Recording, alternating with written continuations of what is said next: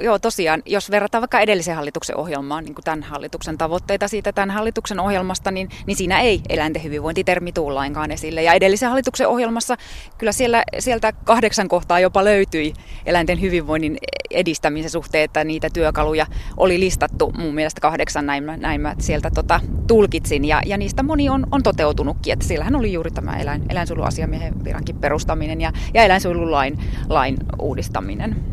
No jos nyt mietitään, että mitä tämä nyt ihan käytännössä meidän eläinten kannalta tarkoittaa, tämä esimerkiksi tämä eläinsuojeluasiamiehen viran lakkauttaminen, niin minkälainen uutinen se on? Mikä merkitys hänellä on ollut tässä?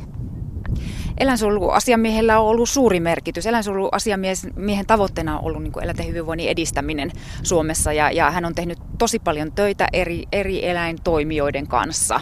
Eli, eli hän on niin ottanut, ottanut koko tämän eläin, Suomen eläinkentän haltuun ja yrittänyt niin kuin, ja, ja tehnytkin niin kuin joka se niin luonnonvarasten eläinten kuin seura- ja harrastuseläinten kuin tuotantoeläinten toimijoiden kanssa kokoontunut ja, ja, ja, ja yrittänyt sitä kautta edistää eläinten hyvinvointia Suomessa, mutta että, että kyllä se huonolta näyttää, koska, koska eläinsuojeluasiamies on ollut sit sellainen, joka on, joka, on, joka on toiminut myös poliitikkojen kanssa ja, ja pystynyt sanomaan sitten valistuneen mielipiteensä ja pohjannut ne to, toki tutkimusten tuloksiin, mutta että, että kyllä tällaista, tällaista tota, ikään kuin puolueetonta asiamiestä tarvittaisi, joka, onko se sitten eläinsuojeluasiamies nimeltään, ehkä sitten enemmän semmoinen, joka edistää eläinten hyvinvointia laajasti koko yhteiskunnassa ja, ja jolla ei ole sidoksia, sidoksia sitten toisaalta näihin eläin, eläintoimijoihin muuten mm. joka katsoo sitä kokonaisuutena ja, ja siellä, missä,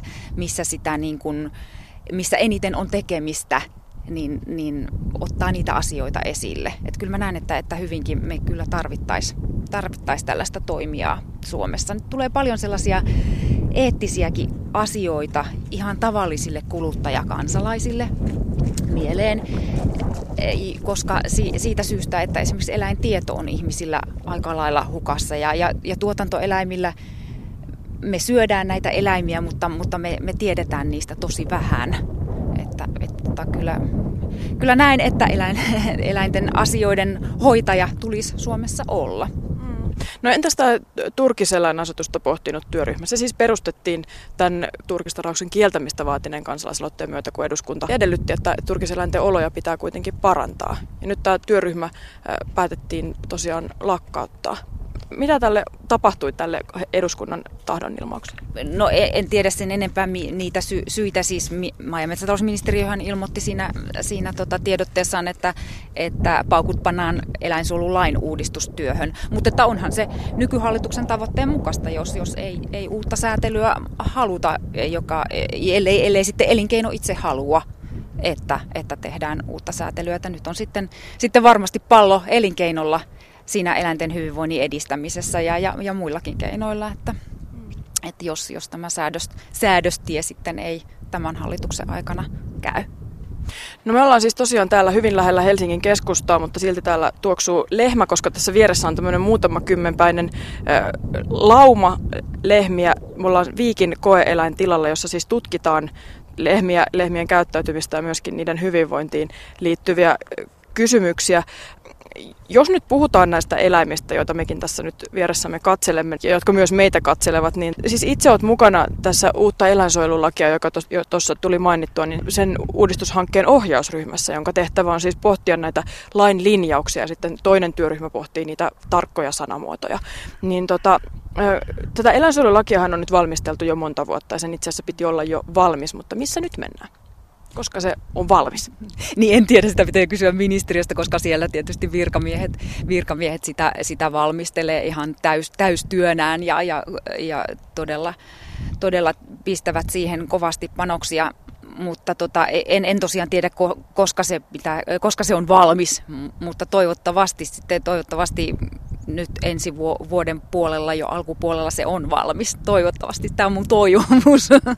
No tehdään tämmöinen pieni ajatusleikki. Jos nyt yhtäkkiä keksittäisiin, että, että eläimistä saa jotain aika hyödyllisiä ja käteviä tuotteita ja, ja nyt päätettäisiin tyhjästä aloittaa näiden eläinten pitäminen ja se tehtäisiin viimeisimmän eläinten hyvinvointitutkimuksen perusteella, ne säännöt siihen, niin miltä se näyttäisi? No siellä huolehdittaisiin huolehdittais näistä kaikista hyvinvoinnin osa-alueista. Et siellä huolehdittaisiin siitä, että, että eläimet pysyvät mahdollisimman terveinä ja jo ennaltaehkäisevästi. Ja mitä työtä Suomessa tehdäänkin kyllä tosi hienosti. Mutta siellä huolehdittaisiin myös sitten näistä, näiden käyttäytymistarpeiden toteutumista, koska ne on ole, oleellisia eläinten hyvinvoinnille. Eli, eli eläimen liikkumisen tarpeen toteutumisesta. Ja näin ei ole toisiaan poissulkevia sille, että, et, ja ravinnon, ravinnon, luontaisen ravinnon tarpeen toteutumisesta ja riittävän ja, ja sosiaalisen ympäristön tarpeiden toteutumisesta. Ja, ja nämä, nämä otettaisiin niin voimakkaasti siihen mukaan kun tota, eläinten hyvinvointi, hyvinvointi kun puhutaan eläinten hyvinvoinnista, niin, niin monesti niin kun toinen puhuu aidasta ja toinen aina seipäästä. Eli niin kun me ei päästä sitä edistämään ja edes kunnolla keskustelemaan siitä, jos ei me niin olla samaa mieltä siitä, mitä se tarkoittaa. Ja, ja nythän sitä on niin kuin on to, toki tutkimuksen puolella määritelty paljon ja, ja, ja nyt vahvasti ajatellaan, että se on sen eläin, jokaisen eläinyksilön kokemus siitä omasta olotilasta ja siihen sisältyy se eläimen psyykkinen ja fyysinen puoli. Ja se hyvinvointi ei ole vaan kahdeksan hyvää ja yhdeksän kaunista, vaan se voi olla niin kuin kaikkea niin kuin hirveän hyvästä tosi huonoa ja kaikkea siltä väliltä. Ja, ja siinä hetkessä juuri tuon lehmän, joka tuossa nyt seisoo, kun muut makaa ja, ja, ja sitten nyhtää sieltä ruohoa, niin juuri sen lehmän hyvinvointi tuolla tuolla hetkellä, jos siltä sitä nyt kysyttäisiin. Ja, ja se ei sitä mulle vastaa, kun mä siltä kysyn, mutta mut mä pystyn sitä siitä tulkitsemaan ja jopa mittaamaan. Mulla voi olla sille sykemittari sen rinnan ympärillä ja mä katson, että, että sen, sen sykettä tiheyttä tai sykevälivaihtelua, sillä voi olla jotain muuta mittauslaitetta itsessään. Ja sitten mä katson sen käyttäytymistä, että, että no tuossa se nyt söi, nyt, nyt se sitten lopetti syömisen ja tuijottaa, tuijottaa meitä. Eli käyttäytyminen on semmoinen, semmoinen mittari tuossa eläimen hyvinvoinnissa, että sitä ei oikeastaan saa koskaan unohtaa, koska se on se, se on se ensimmäinen, se on se oire siitä, että eläimessä tapahtuu jotain muutosta. Ja sitä hyvä karjahoitajakin käyttää niin kuin tiedostamattaankin hy- hyvät hoitajat käyttää eläimen käyttäytymistä sen hyvinvoinnin arviointiin. Esimerkiksi jossain vasikkaryhmässä, kun tuo vasikoille siihen karsinaan uutta kuiviketta, vaikkapa olkee, niin vasikat innostuu, kun uutuus, uutuus niin kuin innostaa niitä leikkimään. Ja leikki on olennaisen käyttäytymismuoto vasikoille ja tarve, käyttäytymistarve. Niin, niin sitten sellainen vasikka, joka ei ehkä yhdykään siihen leikkiin, niin siihen on syytä kiinnittää huomioon ja katsoa, että onko sillä, niin kuin, onko sillä ripuli, onko sillä hengitystiet ihan vuotaako sillä ja muuta sellaista, että onko sillä mahdollisesti jotain alkavaa sairauden oireita tai niin edelleen, koska se käyttäytyy muista poikkeavasti. Ja tässä tietysti täytyy tietää jokaisen eläinlajin lajinomaiset käyttäytymispiirteet. Nauta on voimakkaasti laumaeläin ja, tota, ja siihen vaikuttaa tosi paljon toisten sen ryhmän nautojen käyttäytyminen ja niin edelleen. No miten paljon tämmöinen viimeisin tutkimustieto eläinten hyvinvoinnista niin näkyy esimerkiksi nyt tässä lainsäädännön uudistamistyössä?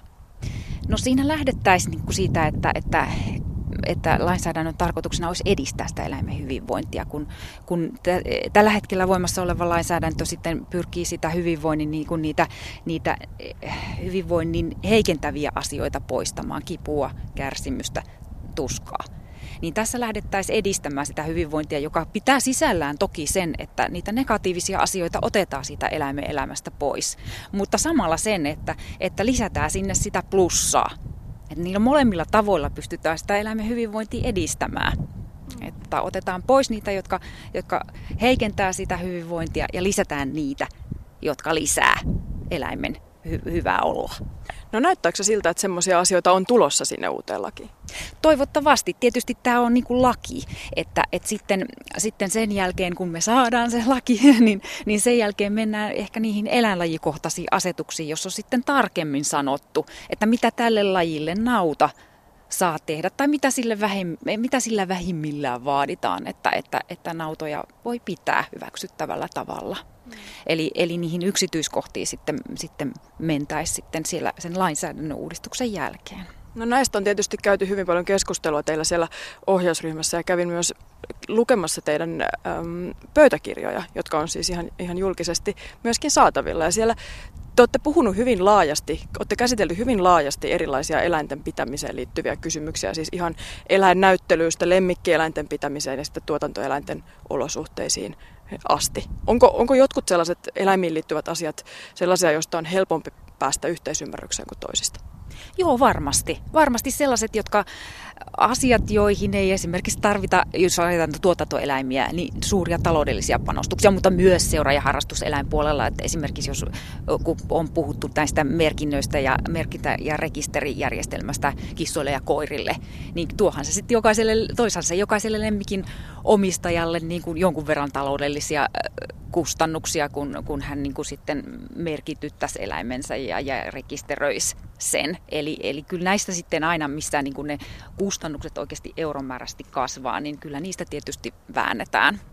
Se on selvää, että sellaiset asiat, no jos me puhutaan, ja mitä ne asiat on, joissa ei sitten puhuta niin, niin paljon rahasta, niin ne on, ne on tietysti asennepuolen asioita esimerkiksi, että, että hyvän, hyvän kohtelun ja eläinten hyvän käsittelyn edistäminen esimerkiksi, niin niistä ei varmasti tule juurikaan vääntöä, koska niistä ollaan aika lailla yhtä mieltä. Tietysti, tietysti siellä seura- ja harrastuseläinpuolella on sellaisia niin kuin, saattaa olla sellaisia, sellaisia harrastusmuotoja, joissa, joista, joissa saattaa tästäkin tulla napinaa, että, että eikö saisi tehdä näin ja näin, eikö saisi kohdella tai käsitellä niin ja niin jossain tilanteessa. Mutta että, että kuitenkin niin kuin hyvän, ainakin hyvän kohtelun ja käsittelyn ja hyvän hoidon edistäminen, niin niissä ei varmaan tule kovasti riitoja, koska, koska kyllä se eläimen hyvinvoinnin edistäminen yleensä, jos puhutaan yleisellä tasolla, niin, niin kyllä se monen tavoitteena on. Se on, se on niin, niin kuin eläinsuojelujärjestöjen kuin MTKkin tavoitteissa varmasti.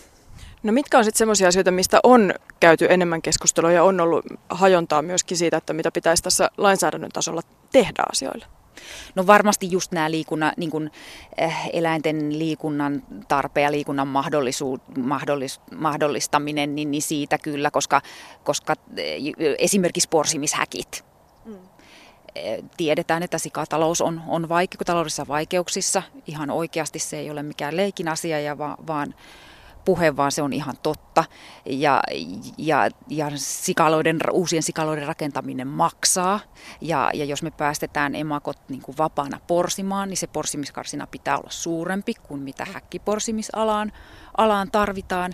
Että kyllä näistä to, totta kai niin kuin, niistä, niistä varmasti on, on niin kuin enemmän erilaisia näkemyksiä miten, että toteutetaanko niitä lainkaan, jos toteutetaan, niin, niin miten ne toteutetaan, tuleeko niihin siirtymäaikoja vai, vai mitä tehdään, että kyllä niissä on enemmän neuvottelemista. Mikä se on se porsimishäkki tarkalleen ottaen? Niin se on, se, se on, se on häkki, jossa, johon emakko, siis tämä äitisika, siirretään noin viikkoa ennen, ennen odotettua porsimista. Ja, ja se on tosiaan sellainen häkki, jossa emakko ei pääse kääntymään ympäri. Ja, ja, ja näitä on rakennettu, siis valtaosa meidänkin emakoista porsii näissä häkeissä. Ja, ja sitä on perusteltu aikanaan, aikanaan niin kuin porsaskuolleisuuden vähentämisellä, sillä, koska tota emakko asettuu sitten ma- makuulle kyljelleen, kun se imettää – niin kun emakko asettuu sinne, niin siis saattaa jäädä porsaita sinne sen emakon alle. Ja, ja, ja tällä niin kun sitä varhaista porsaskuolleisuutta, emakon alle jääviä porsaita on, on ehkä pystytty kontrolloimaan helpommin.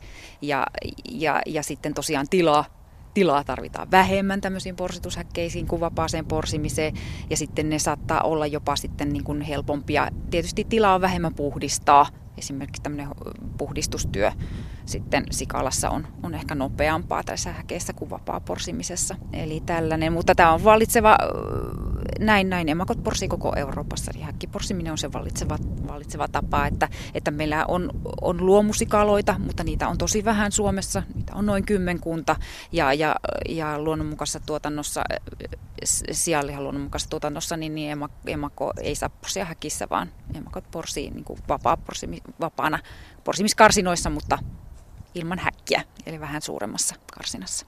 Onko siitä vielä mitään vihjeitä, että mitä tälle asialle esimerkiksi on, on nyt käymässä siellä uudessa laissa?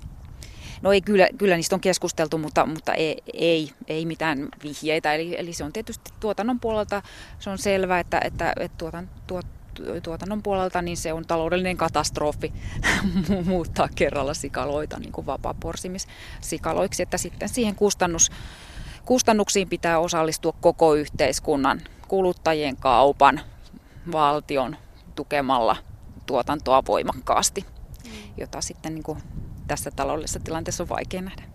No näistä tuotantoeläinten oloista on, on tässä viime vuosina puhuttu Suomessa jonkin verran ja tässä eläinsuojelulaissa puhutaan tietystikin tämmöisistä minimistandardeista eläinten näkökulmasta, eläinten hyvinvoinnin näkökulmasta. Mutta jos nyt kuluttaja haluaisi tehdä enemmän, tehdä semmoisia valintoja, missä standardit olisi tiukemmat kuin nämä lain minimistandardit, niin onko meillä tämmöisiä vaihtoehtoja tällä hetkellä? No joo, se riippuu mitä kuluttaja painottaa, mutta, mutta kananmunan niin kuin, kananmunahyllyllä kuluttaja voi tehdä valinnan sen tota, eläimen kanan olosuhteiden puolesta. Kuluttaja voi valita sillä munahyllyllä, että, että miten se sulle munan muninut kana elää ja työskentelee että tota, siinä on mahdollisuus valita, mutta tekeekö esimerkiksi kauppa sen valinnan mahdollisuuden helpoksi, se, se riippuu siitäkin, että millä tavalla kauppa ne, ne esit, esittelee nämä erilaiset tuotantotavat ja, ja toki siitäkin, millä lailla se teollisuus pakkaa sen, minkälainen se pakkaus on, minkä, onko siinä joku kuva, onko siinä joku tuotennimi, joka sitten ei ehkä kuvaakaan sitä tuotantoolosuhdetta ihan realistisesti. Mutta entäs sitten lihantuotanto? Mainitsit jo tietysti sen, että luomussa ne sääntelyt esimerkiksi näiden porsimishäkkien suhteen on, on hyvinkin tiukat, mutta tota, miten muuten? Onko meillä esimerkiksi eri lihatalojen välillä eroa siinä, että miten näitä vaatimuksia on?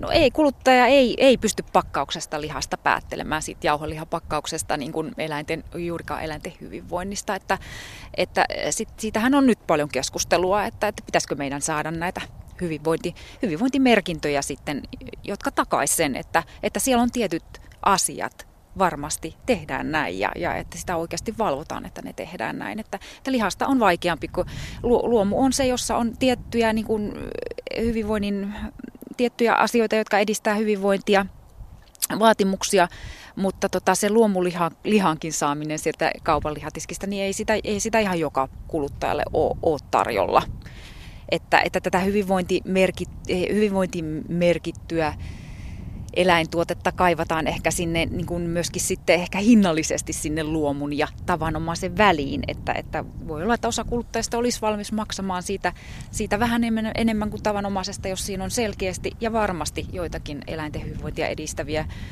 juttuja otettu huomioon. Että, ei, mutta me ei, me ei tietysti meillä ei tällä hetkellä Suomessa ole, mutta kyllä niitä muualla Euroopassa Euroopassa jo on kuluttajalle tarjolla. Kummasta muuten uskot semmoista vastausta tämmöiseen eläinten hyvinvointikysymykseen ja siihen, että, että siitä olisi otettu entistä paremmin huomioon siitä, että teknologia myöskin kehittyy näillä eläintiloilla, esimerkiksi lypsykarjatiloilla, vai sitten tämmöiseen niin pienimuotoista jonkunlaista eläinten hyvinvointiin hyvin vahvasti panostavaa tämmöistä ehkä jopa luksusliha-toimintaa? No ne ei varmaan ole silleen vastakkaisia. Et molemmissa on varmaan mahdollisuudet tehdä näin. Eli esimerkiksi jos, jos on semmoinen, jo, jo, jos tuottaja haluaa tehdä asiaa pienimuotoisesti niin, niin, ja saa asiakaskunnan, sillä esimerkiksi niin kuin suoramyyntiasiakaskunnan, niin, niin mikä ettei. Eli, eli ei, ei nämä ehkä ole vastakkaisia, että, että molemmilla tavoilla se eläinten, eläimen hyvinvoinnin edistäminen kyllä varmasti onnistuu.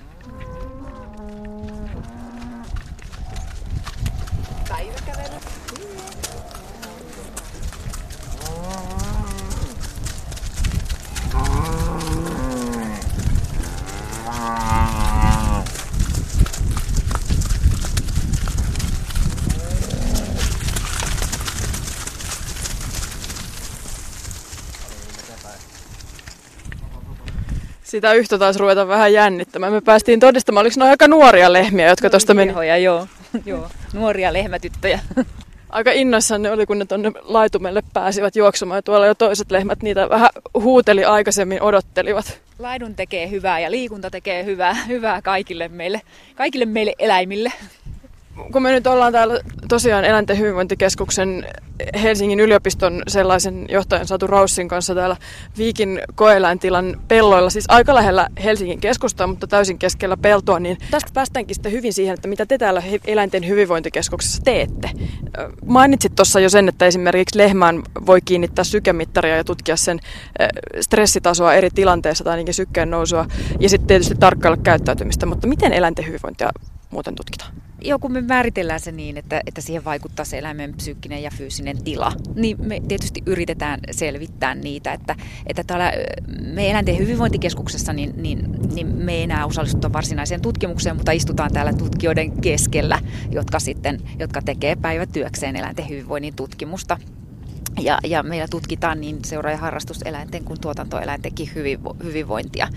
Ja, ja käyttäytyminen on, on iso mittari mutta niitä, niitä uusia kysymyksiä oikeastaan, mitä, mitä on, niin yritetään päästä enemmän e, myös eläimen pään sisään, e, eläimen tunteisiin, joka, joka sitten niin kuin tietysti on hyvin ratkaisevaa eläimen hyvinvoinnin kannalta. Että mehän koko, niin kuin, koko tämä eurooppalaisen, eurooppalainen niin kuin eläinten hyvinvointiajattelu lähtee siitä, kun meillä jo Lissabonin sopimuksessa on, perussopimuksessa, että eläimet, jotka on tuntevia olentoja – että sen takia meidän pitää niiden hyvinvoinnista huolehtia. Että ei me olla niin huolissamme tuon voikuka hyvinvoinnista, kun me ajatellaan, että se, se tuntee, että, että et sinne, sen takia sinne, sinne pyritään ja, ja kun on uusia kuvantamismenetelmiä tai ne ihmis, ihmistutkimuksen niin uusia on, mutta otetaan näitä ihmistutkimuksen kuvantamismenetelmiä niin kuin käyttöön myös eläimillä ja, ja sitten on ymmärretty koiria tutkiessa, nyt koiratutkimus on kovasti, kovasti pop, että tota, et, et, et koira on hyvä niin kuin malli joihinkin, joidenkin niin kuin ihmisillekin merkittävien sairauksien selvittämiseksi esimerkiksi. Ja, ja myöskin sitten niin kuin, tunneelämän ja kognitioiden tutkimuksen puolelta koira on, koira on hyvä malli. Yritetään selvittää, mitä, mitä koira näkee, mitä se kokee myöskin täällä, täällä Helsingin yliopiston eläinten hyvinvoinnin tutkimuskeskuksessa. No esimerkiksi parhaillaan te haette rahoitusta sellaiselle projektille, joka selvittää muun muassa naudan ja broilerin lihan niin sanotun free range tuotantoon siirtymisen taloudellisia vaikutuksia. Mitä tämä free range tarkoittaa? Siitä on nyt puhuttu aika paljon, se nousi esiin tässä, myös tässä kananmunien yhteydessä. Joo, tota, tämä hankehakemus on, on tosiaan tekeillä ja aiotaan hakea, me aiomme hakea, hakea sellaiseen tota, itse asiassa si, na, naudan, naudanlihan ja maidon tämmöisen niin kuin hyvinvointi, hyvinvointikriteeristön selvittämiseen aiotaan hakea hanketta. Eli, eli yritettäisiin selvittää niitä kriteereitä, millä, millä sitten jossain vaiheessa kaupan hyllyyn voisi vois tullakin hyvinvointimerkintä naudanlihaa ja maitoon. Että sitten kuluttaja saattaisi ehkä valita jos haluaa, niin se voisi valita, valita sitten näitä hyvinvoinnin lisäarvotuotteita, kun tällä hetkellä tosiaan niin kuin näissä No esimerkiksi maidossa, no joo, maidossa on, juustoportti on tuonut tämän vapaan, vapaan lehmän maidon ja sehän takaa sen, että, että, että silloin kun sä kaadat sitä vapaan lehmän maitoa maitolasiin, niin se tulee lehmistä, jotka elää pihattonavetassa. Se takaa sen. Mutta muita meillä ei tällä hetkellä ole, kun sitten, se, sitten on se luomu toki on, jossa on niitä tiettyjä hyvinvoinnin edellytyksiä enemmän. Mutta sitten just tässä naudan lihassa esimerkiksi, niin siinä, siinä ei oikein ole mitään, mistä kuluttaja tietäisi. Että kun sä, sulla on naudan, naudan, vaikka jauheliha, naudan jauhelihapaketti, niin, niin, niin siellä on tietysti suomalaisuuden, voi todeta hyvä sillä joutsenmerkillä, Joo, se on suomalainen, mutta että sit, jos ja on, kun on kuluttajia, jotka haluaisi tietää hieman enemmän, niin, niin tähän, tällaisille kuluttajille sitten toivoisi sellaista sellaista merkintää, joka kertoisi, että okei, nämä naudat on ehkä, ehkä elänyt kylmäpihatossa, josta ne ehkä on jo ollut jopa ulkotarhassa, ehkä ne on päässyt jopa näyttämään turpansa ulos ja niin edelleen. Mutta että e, tietysti se kriteeristö täytyy tehdä sitten toimijoiden kanssa yhdessä ja katsoa juuri näitä asioita, että se on reilu niin tuottajalle, kun sitten oikeasti tuo hyvinvoinnin lisäarvoa eläimelle. Että ei tietenkään voida lähteä vaan siitä, että että sanotaan nyt vaan, että tämä on hyvinvointituote, vaan se täytyy oikeasti tuoda se hyvinvoinnin lisäarvo, tutkitusti hyvinvoinnin lisäarvo eläimelle ja sitten se pitää olla myöskin kannattava tuottajalle. Mm. Ja te tätä tietoa tuotatte eläinten hyvinvoinnin näkökulmasta nimenomaan tieteellistä tutkimusta sen suhteen. Ja siihen osallistuvat myös nämä lehmät, joita me nyt katsotaan. Minkälaisia tutkimuksia esimerkiksi näillä viikin lehmillä on tehty tähän eläinten hyvinvointiin liittyen? No viikin lehmillä on esimerkiksi Laura, Laura Hännisen tutkimusryhmässä on tehty näitä nupoutuskivun tutkimuksia ja sitten nautojen unen, unen, unitutkimuksia on selvitetty nautojen unta ja nautojen unen yhteyttä, yhteyttä eläinten hyvinvointiin. Ja sit, sitten tosiaan näitä, näitä nupoutuskivun lievitys, lievitysmenetelmiä on tutkittu myös.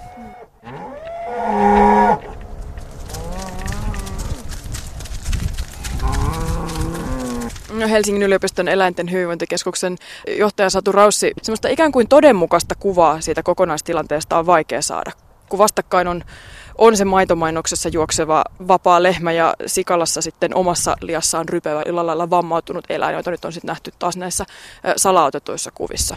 On tullut suuren yleisön tietoon kun tätä keskustelua tästä eläintuotannosta, tuotantoeläimistä seuraa, niin aika helposti tavallinen kansalainen törmää sellaiseen tilanteeseen, missä joku väittää, että tilanne on musta ja toinen väittää, että tilanne on valkoinen. Esimerkiksi jos ihan katsotaan lukujenkin tasolla. Mä itse seurasin tämmöistä keskustelua, missä eläinten hyvinvointia tutkinut toimittaja, kirjailija Elina Lappalainen kommentoi näitä, tätä uutta eläinsuojelulakia ja, ja hän, hän sai hyvin sellaisena sen vastauksen maataloustuottajien keskusjärjestöltä, joka sitten kirjoittivat tässä kommentissaan, että, että lajityypillinen käyttäytyminen on tuotantoeläinten arkipäivää suomalaisilla kotieläintiloilla. Lehmiä laidunnetaan, emakoilla on pesän rakennusmateriaalia, possut tonkivat. Suurin osa vasikoista nupoutetaan anestesiassa ja kivun lievitystä käyttäen. Niin sitten taas Elina Lappalaisen näkemys on hyvin erilainen. Emakot viettävät suurin osan aikuiselämästään kääntymisen estävässä häkissä merkittävä osa lehmistä ei pääse lainkaan laiduntamaan ja melkein puolet vasikoista nupoutetaan ilman kivunlievitystä.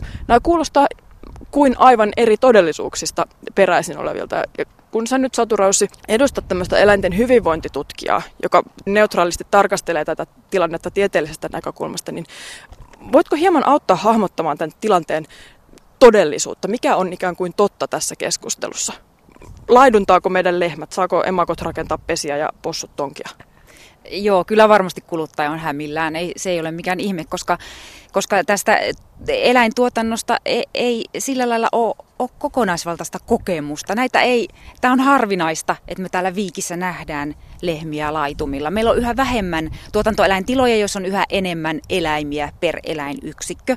Ja, ja ne sijoittuu kuitenkin sillä lailla, kuluttajat ovat ikään kuin eri paikassa kuin eläimet, jolloin, jolloin se semmoinen sellainen olo jää epävarmaksi kuluttajalle, kun se ei tiedä, että, et, että mikä on totta siitä viestistä.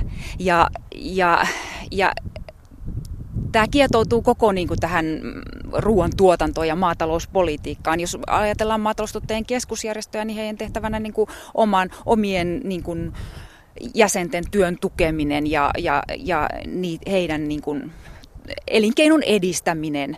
Ja, ja sitten taas ajatellaan vaikka sitten järjestöjä, jotka, no eläinoikeusjärjestöjä, niitäkin on, eläinoikeusliikkeitä on, on tullut nyt viime vuosina, vuosina Suomeen, niin, niin se, se lähtökohta on ihan eri, että emme saada käyttää lainkaan eläimiä, eläimiä hyväksi, vaan, vaan eläimille pitäisi olla, olla oikeudet ja, ja, ja meidän pitäisi välttää niiden hyväksi käyttämistä.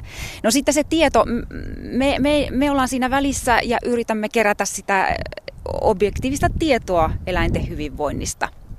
Sitä tulee sieltä täältä, se on hajallaan ympäri yhteiskunnan e, ja, tota, ja, ja se on tosiaan se meidän rooli, että kerätään sitä. No nyt viimeisimmässä maatalouslaskennassa, jossa kierretään tiloja, tietty määrä tiloja, niin, niin sen, sen mukaan se oli kyllä jo vuodelta, vuodelta 2010, että tästä on jo viisi vuotta se isompi maatalouslaskenta, niin, niin sen, sen mukaan kyllä valtaosa maito lypsykarjatiloista niin valtaosassa laidunnettiin. Mutta nyt on menty viisi vuotta eteenpäin. Lypsykarjatiloja tota, lypsykarjatiloja, pienempiä ja vanhempia tuottajia ehkä lopettaa koko, koko lypsykarjan pidon ja uudet yksiköt on isompia. Meillä on jopa yli sadan, yli kahdenkin sadan lehmien yksiköitä alkaa olla, jolloin esimerkiksi se lehmien laiduntaminen tulee paljon vaikeammaksi. Että, että se on ihan eri asia laiduntaa 25 lehmää kuin 200 lehmää. Ja, ja, ja tota, näitä tietoja tosiaan, tosiaan tarvitsisi. Siis valtaosassa Proagria kerää tietoa näistä tuotantotarkkailutiloilta. Ja, nyt mä en muista ihan tarkkaan, että mikä se, mikä se laidunnusprosentti oli, mutta, mutta muistelen, että 15 prosenttia maitokarjoista jo ei, niin kuin, ei niin kuin päästä lehmiä lainkaan viimeisimpiä tietoja noin, että ei päästä lainkaan ulos. Tarkoittaa, että, että ne on pihattoja, joissa lehmät kulkee vapaana kuitenkin syömään ja, ja makuupaikalleen, mutta ne ei pääse ulos siis edes jalottelutarhaan eikä laitumelle. Ja se on ihan sallittua, sallittua että, että tällaisissa pihatoissa lehmät voi viettää koko elämänsä laittamatta turpaansa ulos. Ja tuota, Toki laidunnus edistää eläin, lehmien hyvinvointia, sorkkaterveyttä. Siellä on mahdollisuus sitten, niin kuin nytkin nähdään, kun on iltapäivälepohetki, niin, niin, niin siellä on mahdollisuus röhnöttää sitten sellaisessa mahdollisimman mukavassa asennossa tuolla hyvällä joustavalla laitumella. Eli, eli, ja, ja nämä on ihan tiedossa, nämä on ihan tutkittuja laidunnuksen hyvinvointivaikutukset. Edistää terveyttä ja käyttäytymistarpeiden to, käyttäytymistarpeet toteutuu laitumella parhaiten. Että, Oliko se sijoista sulla joku kysymys? Niin, tässä oli puhetta näistä emakon pesien rakentamisesta ja possujen tonkimismahdollisuuksista. No, no mitä on tonkiminen? Sitten tonkiminen pitää määritellä, koska yleisesti tietysti se on betonilattia johon sitten sitä kuiviketta porsaille laitetaan. Ja kyllähän sen kuivikkeen kanssa voi oljen tai muun kuivikkeen tai, tai muun virikemateriaalin kanssa voi, voi niin kuin tehdä työtä sen, kun sitä riittää, mutta, mutta ei se nyt mitään maantonkimista tietenkään ole siellä betonilattialla, että kyllähän se rajoittunutta se tonkiminen joka tapauksessa on. Ja meillä suur, suurin osa emakoista porsii siellä porsimishäkissä ja emakolle siihen, siinä porsimisen yhteydessä annetaan siihen eteen vähän materiaalia, mutta, mutta ei se siitä varsinaista porsimispesää pääse rakentamaan, koska silloin kun emakko pääsee vapaana, vapaana porsimaan niin, että sitä ei laiteta häk, kääntymisen estävään häkkiin, koska tämä häkki tosiaan estää emakon kääntymisen, niin, niin silloin emakko tekee semmoisen vapaana porsiessaan semmoisen pyöreänmuotoisen porsimispesän, johon se kerää ympäristöstä niin kuin materiaalia pehmikkeeksi, että, että en, en minä nyt sanoisi, että, että porsimishäkissä pystyy kunnolla pesää rakentamaan, ei se niin ole. Ja, ja suurin osa emakoista porsii porsimishäkeissä meillä ja Euroopassa muuallakin. No entäs tämä kivunlievitysasia? kun puhutaan siitä, että, että vasikoilta nupoutetaan sarvet, niin kuin se oikea termi taitaa kuulua, eli poistetaan ne sarvien alut, niin siinä ei ilmeisesti ole pakko käyttää kivunlievitystä. Ei ole niin kuin lainsäädännön puolelta pakko, mutta, mutta kyllä reilu puolet, tuossa oli Helsingin yliopiston tutkimus vuosilta 2010-2012, niin reilu puolet näistä tota, lypsykarjatiloista, jotka nupouttaa vasikat, niin, niin käyttää eläinlääkäriä tähän toimenpiteeseen, jolloin eläinlääkäri niin kuin rauhoittaa, puuduttaa ja, ja kipulääkitsee vasikan. Että, että kyllä se niin kuin semmoinen, tuntuu olevan semmoinen toimenpide, joka, joka tuottajien mielestä on niin kuin, tuottajienkin mielestä on hyvä, että eläinlääkäri sen tekee ja, ja kipu, kipu lääkitsee asianmukaisesti. Kuinka hyvin ihmiset, kun tässä vuosia on tosiaan näistä eläinten hyvinvointiasioistakin keskusteltu, niin kuinka hyvin ihmiset on, on tietoisia eläinten pidosta ja nimenomaan tästä tuotantoeläinten arjesta ja, ja onko tämä keskustelu mennyt jollain lailla eteenpäin sen suhteen, että miten ihmiset näitä asioita tiedostaa? No ihmiset varmaan tiedostaa, että, että jotain siellä on, kun se viesti on niin ristiriitasta, niin kuin säkin sanoit tuossa aiemmin, että toiset sanoo sitä ja toiset sanoo tätä, mutta se, se on varmaan niin kuin semmoinen epävarmuus, että, että mitä oikeasti, koska niitä eläimiä ei pääse näkemään, kuulemaan, haistamaan, mikä eläinten kanssa kun toimitaan, niin silloin voimakkaasti myös tuu aina niin kuin ihmiselläkin tunteet, tunteet mukana ja, ja jotenkin se jää niin kuin puolitiehen se kokemus, kun ne eläimet on niin kaukana, ne on siellä tuotantoeläintiloilla, ne on ikään kuin suljettu niin kuin, äh, ihmisten siitä, siitä arjesta sillä lailla, että kun niitä ei näe, niitä ei haista, niitä ei kuule, ne on tuotantotilalla, sieltä ehkä teurasauto hakee ne ja, ja sitten ne viedään teurastamoon, jotka on suljettuja tiloja ja se eläin sitten realisoituu vasta siinä, siinä jauhelihapaketin kääreessä.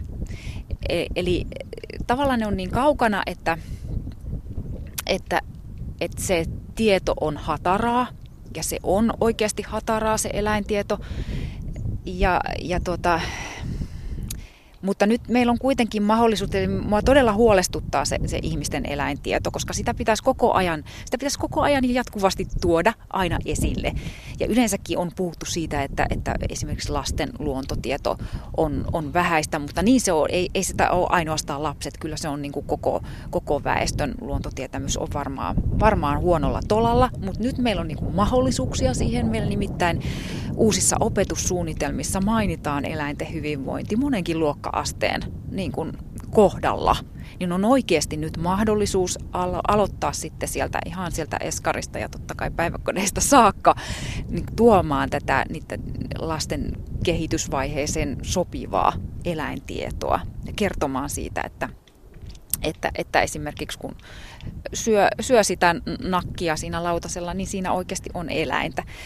Eli tämä pitäisi nyt tämä mahdollisuus käyttää ja, ja, ja saattaa sitten tietysti opettajienkin tiedot ajan tasalle ja oppimateriaalin tiedot, koska, koska nyt niin kuin ei voi sanoa, että maalaiset tietää ja kaupunkilaiset ei se mun hypoteesi on vahvasti, että, että kyllä sitä tiedon puutetta on niin kuin ihan joka puolella, sitä on joka ikäryhmissä, koska tämä tuotantoeläintenpito on muuttunut. Ne vanhemmat ihmiset, jotka ehkä muistaa olleensa jopa paimenessa ja niin edelleen, niin, niin se on muuttunut ihan täysin tämä eläintenpito niistä ajoista. Ja, ja sitten taas se on niin erikoistunutta se tuotanto, että vaikkapa sianlihan, joku sianlihan tuottaja niin ei välttämättä tiedä siipikarja, siipikarjatuotannosta mitään tai niin edelleen, tai yhtä vähän kuin joku tavallinen tavallinen marketissa kävijä. Että, että kyllä sitä tiedon puutetta on niin kuin, niin kuin joka, joka puolella ja, ja sen takia tietysti olisi ollut aivan ihanaa, että meillä olisi sitten niin kuin tällainen eläinsuojeluasiamiehenkin tapainen tapainen toimi ja toivottavasti tulevaisuudessa onkin, niin, koska meitä erilaisia toimijoita tarvitaan, tarvitaan tuottamaan sitä tietoa ihmisille. Et ei, riitä, ei riitä pelkästään niin kuin eläintoimijat, järjestöt, vaan, vaan tarvitaan sitten tutkimusta, joka onneksi meillä onkin aika hyvä, tosi hyvällä tolalla itse asiassa, mutta toivottavasti myös saa jatkua. Ja, ja sitten, sitten muunlaisia tiedontuottajia, että monenlaista toimijaa tarvitaan tätä eläintietoakin ihmiselle tuomaan.